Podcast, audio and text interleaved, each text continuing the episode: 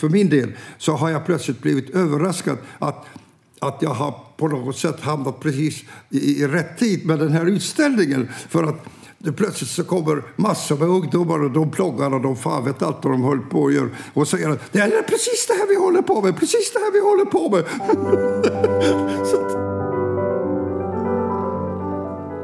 Hej, det här är Konst i Blekinge-podden och jag heter Ola Hallqvist. Idag möter vi Enno Hallek som kom till Sverige, Blekinge och Listerlandet som flykting från Estland i början på 1940-talet. Under hela hans konstnärskap har ljuset och i synnerhet solnedgångarna över Östersjön varit ett ständigt återkommande tema. Susanne Skog träffade honom på Konstakademin i Stockholm där man hösten 2018 kunde uppleva hans utställning Portable Sunset Forever.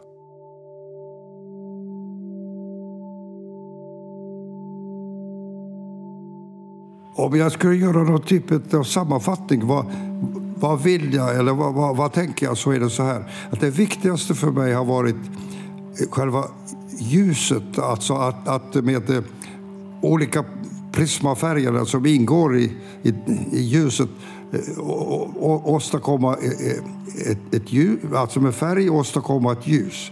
Och någonting som kan man säga är en sorts tradition ifrån Ravenna-mosaikerna till exempel, och som har funnits länge i europeisk konst, men just Ravenna på 500-talet till exempel. Eh, det, det är en sorts, eh, ja jag vet inte kalla för europeisk tradition, men det är i alla fall en, en, den tradition jag så att säga eh, vill gärna, via impressionisterna som det hette då på 1800-talet, och, och, och, så ner till Ravenna, det, det räknar jag som min, min tradition, så att säga, eller, eller den som jag vill ansluta mig till. Så just färgen är det viktigaste av allt. Enno Hallek. Konstnär med ett första persons perspektiv på svenskt konstliv som sträcker sig snart 70 år tillbaka. Nu ställer han ut på Konstakademin i Stockholm med verk från olika tidpunkter under hela detta spann av tid. Men inte en retrospektiv Snarare en improviserad brottningsmatch, som man säger, mellan hans egen konst och de höga vita marmorsalarna. Rum som verkligen talar ett helt annat språk än hans ofta slingrande eller runda färgrika panåer. De flesta försedda med handtag. Bärbara landskap som hänger enskilt eller i stora kluster på väggarna men också till exempel likt galgar på klädställningar ute i rummen. Han kom till Sverige i början av 40-talet som flykting från Estland. Han och hans föräldrar korsade Östersjön i sin egen båt. Så småningom hamnade familjen i Blekinge. Han beskriver Listerlandet som en av sina viktiga platser. Jag träffar Eno Halek på Konstakademin i början av november där hans utställning alltså pågår sedan en tid tillbaka under namnet Portable Sunset Forever. Om vi skulle starta från den här utställningen här alltså. Det som, eh, som har varit väldigt eh, Alltså eh, lite överraskande för mig att, att det plötsligt eh, kommer alla säga att ja, men det här är ju precis aktuellt. Och, och flera har också, alla de här kritikerna har ju skrivit att det passar in det här året och det passar in nutiden. Och så, så på något sätt så, så verkar som... Det, det är ju så att uh, allting går ju liksom i cirklar, uh, inte minst konst, konstutvecklingen. Och man brukar ju säga så att, uh, man sa tre, att det tar 30 år eller 40 år att och det minsta man gör något som är lite annorlunda eller nyskapande så får man räkna med att, att det måste gått en generation minst, eller kanske två, innan liksom den breda allmänheten har på något nått dit, alltså så att det liksom ligger i luften eller så. Och, och tydligen så eh, verkar det som ligger i luften någonting från eh, 60-talet och en bit i början av 70-talet det som vi höll på med då, det var ju det som kallas för metakonst, alltså, eller popkonst kallades det också, också då konceptualism eller så här. Det är liksom krångliga ord, men det, det i stort sett så går ut på alltså att betraktaren gör konsten. Alltså. Och eh, att eh, det viktiga är eh, minst lika mycket vad du säger på hur du säger det och vilket medium du använder och vilket språk du använder. Så att det är så språkundersökande konst. Det var det som, som man kan säga vi sysslade med i, i början på 60-talet och, och en bit in på 70-talet. Sen så övergick det ju mer till som man säger, socialrealism. Eller det blev mer så här eh, att det skulle vara någon nytta med konsten. Alltså, då var det ju då att det skulle vara, först och främst skulle det ju Eh, stötta upp arbetarklasser och, och, och, och, hela, hela det köret. Men alltså det här undersökande, och som också metakonst som det heter, det, det dök ju upp eh, någon gång i mitten på 80-talet igen. Och då kallades det för postmodernism. Alltså det skulle komma efter modernismen, men i själva verket så var det alltså då eh, den här metakonsten som hade legat till sig lite om man säger så. Och så då, då hette det att nu är det någonting nytt. Det, det här postmodernismen er, ersätter modernismen. Men det hade vi, vi, min generation, redan gjort på 60-talet kan man säga. Eller, eller i, i, stort sett färdiga med det vi, kring 1970 och så, fram till 75. Men, men så där, det, det liksom det går runt. Men, och, och jag tänker just så här, liksom, det har ju funnits sådana som, mm, inte bara nu Van Gogh och Susanne och sådana som var missförstådda i början som det hette, utan det har ju funnits som Vermeer von Delft som jag tror det tog 350 år innan man liksom plötsligt sa att fan, det är ju inte den bästa konstnär vi har. Alltså. Så före det har vi legat i en lumpbod någonstans. Mm. Så att det, det, är lite knep, knepigt. Men efter, efter jag nu hostat ur med allt det här så ska jag bara säga en sak.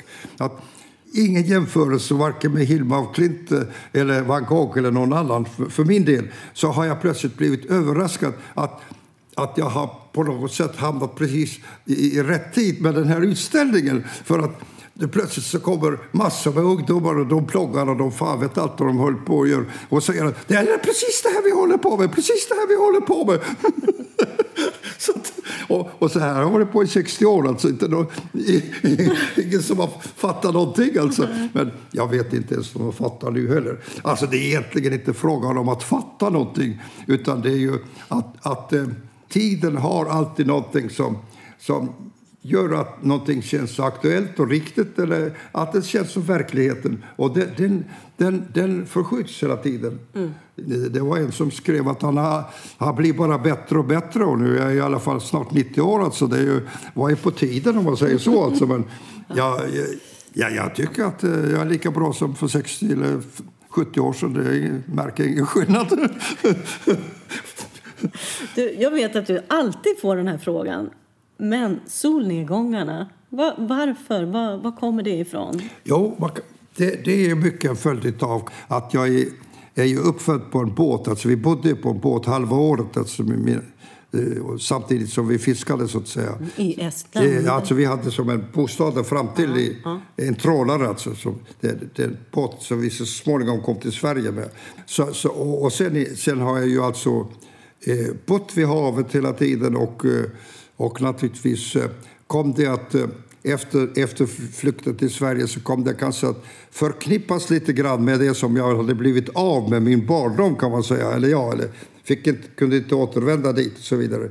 Så det blev en sorts, eh, kan man säga, en sorts min, miniprotest att, att, att haka sig fast vid detta landskapsmåleri. Men det, framförallt så är det så att jag, jag tycker att det är väldigt Alltså just en solnedgång är en väldigt häftig företeelse för det, det går fort, det går på några minuter så kan det ändra karaktär och samtidigt så har man hela den här känslan om att, att nu är det slut snart, nu är det natt. Alltså det är en sorts existentiell eh, känsla av en viktig stund på dagen alltså som, som en solnedgång är. Alltså, och framförallt så i Sverige så har man ju ganska Eh, eller i Norden, ganska långa solnedgångar. I vissa länder går det ju ett chopp mer så här liksom. Eh, ja, och det här, eh, om man säger de här portabla landskap och portabla solnedgångar som är, det, det började egentligen på 80-talet när de här bärbara, alltså bärbara datorerna kom. Och så tänkte jag att vad fan, och kan de bära omkring sin jäkla dator så kan väl jag bära omkring, jag som är landskapsmålare, kan väl jag bära omkring min solnedgång. Så att jag helt enkelt börjar göra dem bärbara och så med, med handtag. Men, men det, och, och, till att börja så, med, så fanns det, ja, man ser det kanske var det första som kom ut på, på nätet, mina grejer. Och sen började det plötsligt, e-, exploderade plötsligt. Så att, att det finns hela jävla nätet är fullt av något som kallas för portabel landscape, portabel sunset. Och hör och häpna, ingen av dem har varken handtag som man håller i eller är, är egentligen mer portabla, utan det är vanliga solskensfotografier, äh, solnedgångsfotografier. Sida upp och sida ner. Kallas för portabel sunset. Men varför det? Jag kan inte förstå det. Vad det därför att det, det, är ett ord som sitter bra i mun på något sätt. Eller jag vet inte varför. Så plötsligt är det sånt här världs, världsgrej alltså. Och, och man fattar inte varför. För att det är så jävla knäppt alltså egentligen. För, men, men precis så knäppt är, eh, är ju liksom kan man säga hela det här vad som är konst och inte konst och så vidare. Som till exempel att nu, genom att jag gör, jag gör de här runda, va, så det, det kommer sig av att jag ursprungligen har blivit inspirerad av strängteorin och, eh, och eh, alltså som en, ungefär som ett halsband som har slingrat sig. Så. Men, men det, det, är en annan sak. Men alltså att jag, eh, det här, från början så har ju hela tavelmåleriet kan man säga är, är ju egentligen så plafonmålningar, alltså sådana som har suttit i på en, på en vägg och sen har man tagit loss den, tagit den med sig till ett annat hus som man ett annat slott eh, på den tiden var det väl. Mm. Ja, och så vidare. Och, och det, det, är då egentligen en ganska praktisk grej att den har varit fyrkantig. Och från detta har det blivit en dogm att en, en bild är alltid fyrkantig. Så att när fotografiet kom då, där, där är ju linsen är rund, alltså, det naturligaste skulle vara att börja göra runda bilder i och med att man börjar fotografera. Ja, då börjar man göra fyrkantiga fotografier. Så att, i, i, i, det var inte så länge sedan som en människa sa till mig, men, ja, men eh, herregud, varför, varför gör du inte vanliga tavlor alltså? Ja, men det, detta är vanliga tavlor, det är bara att de är inte fyrkantiga. Men en, en tavla ska alltså vara fyrkantig. Det... Du har tagit det här längre, att det, de till och med har handtag, det portabla. Jo, liksom, jo just det. Ja, det, är det, det. Ja. ja. det kommer ju från eh, portabla... Alltså kan de bära omkring sin jäkla dator så kan jag bära omkring min jäkla landskapsmålning. Eller, eller solnedgång. För att jag har ju alltid från... Eh, alltså man kan säga det för, kanske det första tavelmåleriet, eller man ska säga, man, man såg det som lite så var ju den så kallade hötorgskonsten alltså. Och hötorgskonsten i Sverige, det är egentligen ingenting annat än en sorts billighetsupplaga utav landskapsmåleriet från, från sekelskiftet. Där det alltså då, mm, istället för reproduktioner så eh, gjorde man alltså handmålade kopior kan man säga. Mm, mm. och, och och sålde i stugorna. Alltså. Mm -hmm. Men just när det gäller min generation, då, som, eh, om vi nu skulle kalla oss för den första postmodernisterna på, på 50-60-talet, alltså, vi tyckte ju att den här, det som då kallas för modernismen hade liksom kört in lite i, i, i väggen på det sättet att den, den hade blivit... Eh, det var inte längre så där som Hilma af Klint och Kandinsky och så, en sorts andlig grej utan det hade blivit en formalitet, den abstrakta konsten. För att det bedrevs ju en kampanj på 40-talet att att, att bli av med hötorgskonsten och istället ersätta den med en, en, modern konst, som det heter, lite abstrakt. All, I all välmening så försökte man ju utrota hötorgskonsten. Och min, generation då, så, som lagom hade börjat storkna på det här så kallade modernismen. Vi tyckte att ja, men vad fan, det är ju i alla fall, det är ju väldigt klämmigt med, med lite hötorgskonst. Alltså, men i, mitt i hötorgskonsten så fanns det ju alltså måleriet som kvalitet också. Och så framförallt så, så var det ett sätt att mopsa upp sig mot den här då normen att det skulle vara icke-föreställande. Alltså. Så skulle vi plötsligt säga att nej, tvärtom, det ska vara föreställande konst. Man ska se vad det är och sen så blir det naturligtvis lika knasigt så småningom. För sen när det gick, över på 70 så, så var det ju bara vad det skulle föreställa. Det blev eh, plakatkonst som man säger. Man bara liksom till varje pris skulle vara socialt nyttig då, eller socialistiskt nyttig om man säger så. Mm. och, eh, och eh, ja, så, så rullade det på. Ja. Jo, alltså i början när vi började på 60-talet så blev vi alltså då utskällda för att det ansågs att vi hade plankat efter amerikanare och så vidare. Men, men så, som jag alltid har sagt att, att man, må, man måste ju kunna se skillnad på att, att det, ljuset är ju väldigt olika. I, det vill säga färgskalan är ju inte samma i, i den nordiska konsten som i den amerikanska. Och, men att vi, det är en parallellföreteelse kan man säga.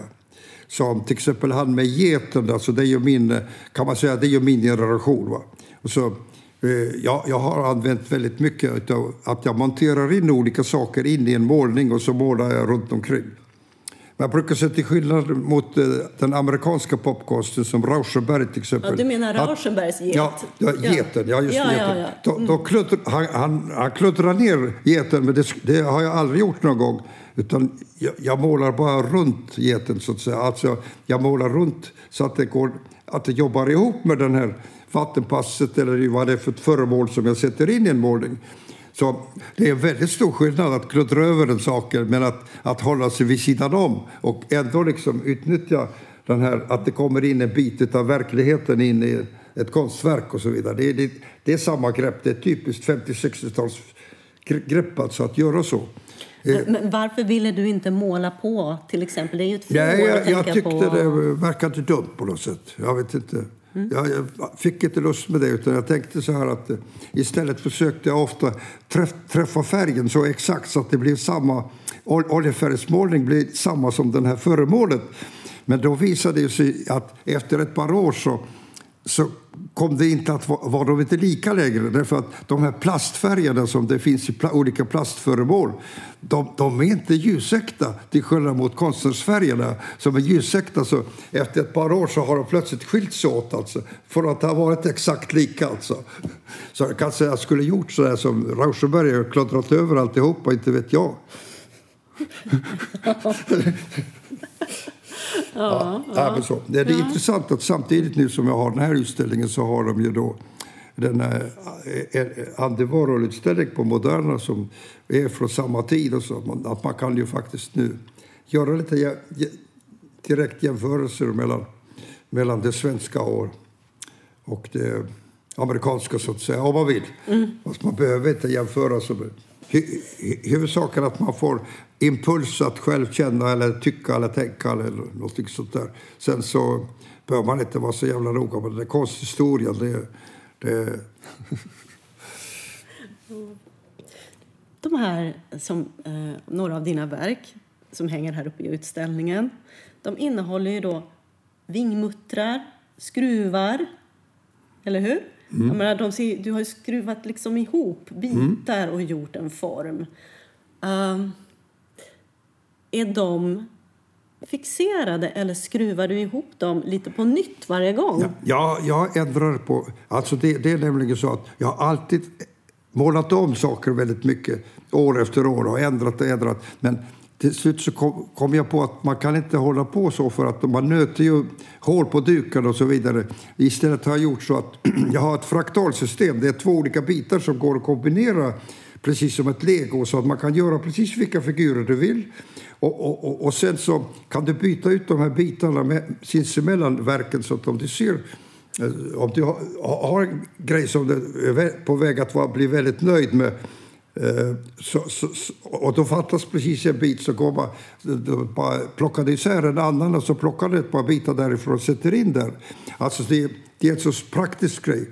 Och, och, eh, och då, då gäller det bara att måtten var, ska vara samma så att, att skruvhålen ska alltid klaffa ihop. Sen kan du hålla på koppla ihop hur du vill. Och likadant även vid, om man gör stora grejer så är det ju lätt att transportera så genom att man bara viker ner dem så har de en handväska alltihopa. Liksom. Så det, det är vissa sådana fördelar. Som, mm, de är portabla på det ja, sättet portabla, också. Ja, ja, så brukar jag ju gå omkring på stan med dem där. Så att, idén är, är ju också så här att, att eh, man ska inte bli så beroende av det här med att ha utställningar och, och museer och sånt, utan man ska kunna gå omkring folk med de här grejerna, vilket jag har gjort fler, vid fler till, flera tillfällen. Så, så de går omkring med dem på stan och de ingår de liksom i, får de ett eget rum på det viset. Alltså. Mm. Fast det är ju, det är ju klart att det görs, görs ju bättre när de när de får eh, lite lugn och ro så hänger på en vägg eller så, så gärna det. Alltså, men det, det är inte nödvändigt. Mm. Man kan ha, fälla ihop dem och ha dem under sängen och så tar man fram och tittar på dem ibland. Och det, är liksom, det, det finns tradition på sånt också. Folk som har gjort sådana innan också, grejer man bär omkring med och sådär. En eh, portabel art, som man kallar det. Så det. Det finns en viss tradition på det. Som till exempel de här istidsgrottmålningarna. Eh, alltså. Eh, på den tiden fanns det också små grejer som folk bar omkring. Alltså. Som eh, under ett eh, enkelt namn brukar kallas för port portable art. Alltså. Som, alltså det, det är en sorts eh, bärbara eh, konstverk kan man säga. Så att man behöver inte... Ja, sen kan man ju ha, man kan ju ha det konst på kläder och man kan ju tatuera sig till exempel och så. Men du sitter det ju fast och det, det är inte så praktiskt. Det, det är lättare att göra som de här indiska Hedda-målningarna. Eller att man målar och så tvättar man av sig. Men det är mer flexibelt. Liksom. Nej, jag, jag, jag kan hålla på ändra på sån här på, på grejer som jag håller på i 20-30 år. Så har på gör om och gör om. Och, de, och till, till, slut så antingen blir de väldigt bra eller också så till slut så har nött, på något sätt nött ut själva idén. Och att, det liksom, att kraften går ur för att man måste ju det ska vara en balans mellan på att det är liksom välgjort och, och, och, och, och funkar och framförallt att färgen funkar och allting. Men så måste det ju också vara någonting som inte är riktigt färdigt. För att om det är riktigt färdigt då liksom slocknar det. Då går en energi nu. En del av energin är alltså, ett bra konstverk är att det fortfarande finns en möjlighet att, att tänka sig att ja, men om man gör så här så blir det så här. Liksom. Att det ska finnas en utvecklingsmöjlighet. Liksom. Var, varje bra konstverk har någonting som skaver. Alltså, alltså på något sätt eh, försöker bryta sig ur eller försöker förbättra, för, kritisera de andra delarna eller på något sätt eh, göra att det finns eh, kvar en spänning. Ibland tappar en grej det och då, då slaktar jag den så lägger jag bara bitarna i en hög och har ha, ha dem till något annat. Alltså. Mm. Återvinning, om man säger så.